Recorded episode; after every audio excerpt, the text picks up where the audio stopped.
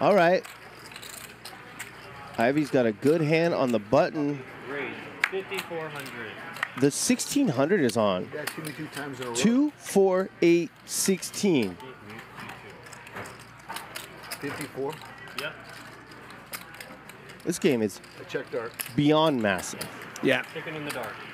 it's officially out of the muck. Playing 200, 400, 800, 1600 at Hustler Casino Live. Folds round two. Phil Ivey, one of the absolute greatest poker players to ever grace the felt with his presence. He raises it up to $5,400. Over to Eric Persson. He's trying to be the greatest poker player ever. He opts to call with Jack Five of Hearts. Let's go to the flop. Look at that. Eric defends the Jack 5. The flop comes Jack 7 6, one spade. Persson checks, as he should do with much of his range. And Phil Ivey with two overcards, backdoor straight draw, backdoor flush draw. Maybe you can bet this one. That said, given we all know from watching a lot of hands featuring Persson that he likes to raise, you really don't want to be betting so often against players who like to raise with hands that are going to be in a pretty dicey spot if you bet and then, and then get raised. Because right here, playing very deep stacked as these players are, they're about $500,000 deep. You can't really fold ace queen of spades if you get check raised. So, for that reason, I think you should be a little bit more inclined to check it back, which Phil Ivey does. Let's head to the turn. Check, check. Look at this turn card. Yeah, I mean, just in case he was behind, the all world turn card.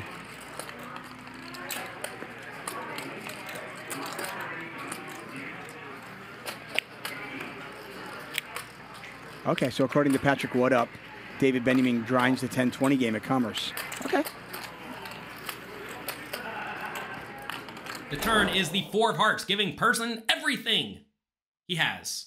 Top pair, a flush draw, a straight draw, and he goes for a $7,600 bet into the 12,600 pot, which I think is fine and good. He may even be able to bet bigger here. This is a spot where if he bets and gets raised, he can easily continue with what is either the best hand or the best draw, or maybe both.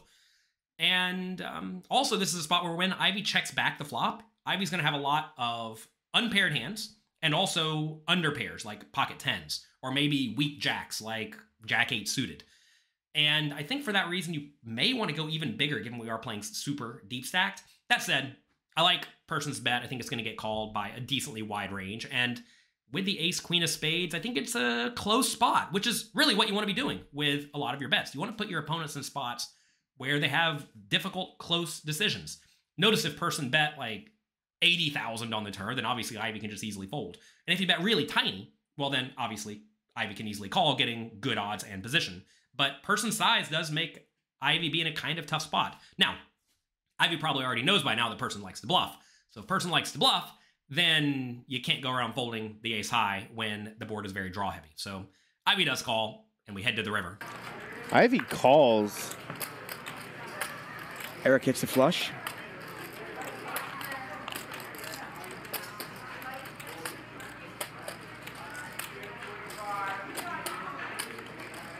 He's going to bet a lot here. Ivey will snap fold. 29,600. That's 29,600.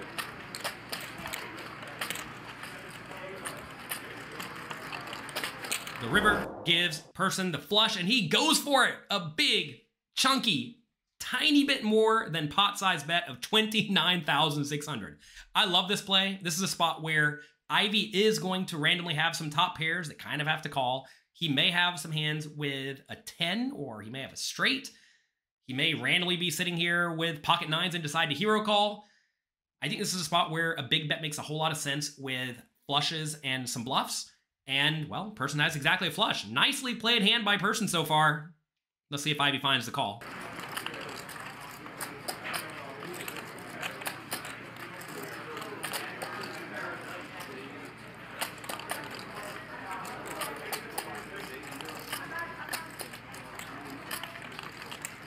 Ten seconds. I'll show you a card for 10,000. Wow, wait, $10,000 is a lot to see one card. In Ivey shoes right here, how much would you pay to see one of Persson's cards? $2,000, $5,000, $10,000, or you don't care. No amount. Let me know in the comment section below. And then, what would you do if he shows the obvious card, the Five of Hearts, when you're sitting here with the Ace Queen of Spades? Let me know down below. Uh oh. Oh Raise it up. man. Ivey's having none of that. He doesn't want to see any cards. Instead, he wants to see $110,000 slide into the pot. Woo! That is strong. I don't think it's going to work, though. I call. 110. Keep. Ivey finally went for it. Why you gotta bluff me? Couldn't help it. Persson snap calls. Somehow, he induced the greatest poker player of all time, Phil Ivey, to run a pretty aggressive bluff with no flush blocker. He gobbled it up and crushed Ivey's soul. That means Persson is now the new reigning king of poker. Ivey is currently number two. I have another video lined up for you where Garrett Adelstein and Phil Ivey end up playing a giant pot.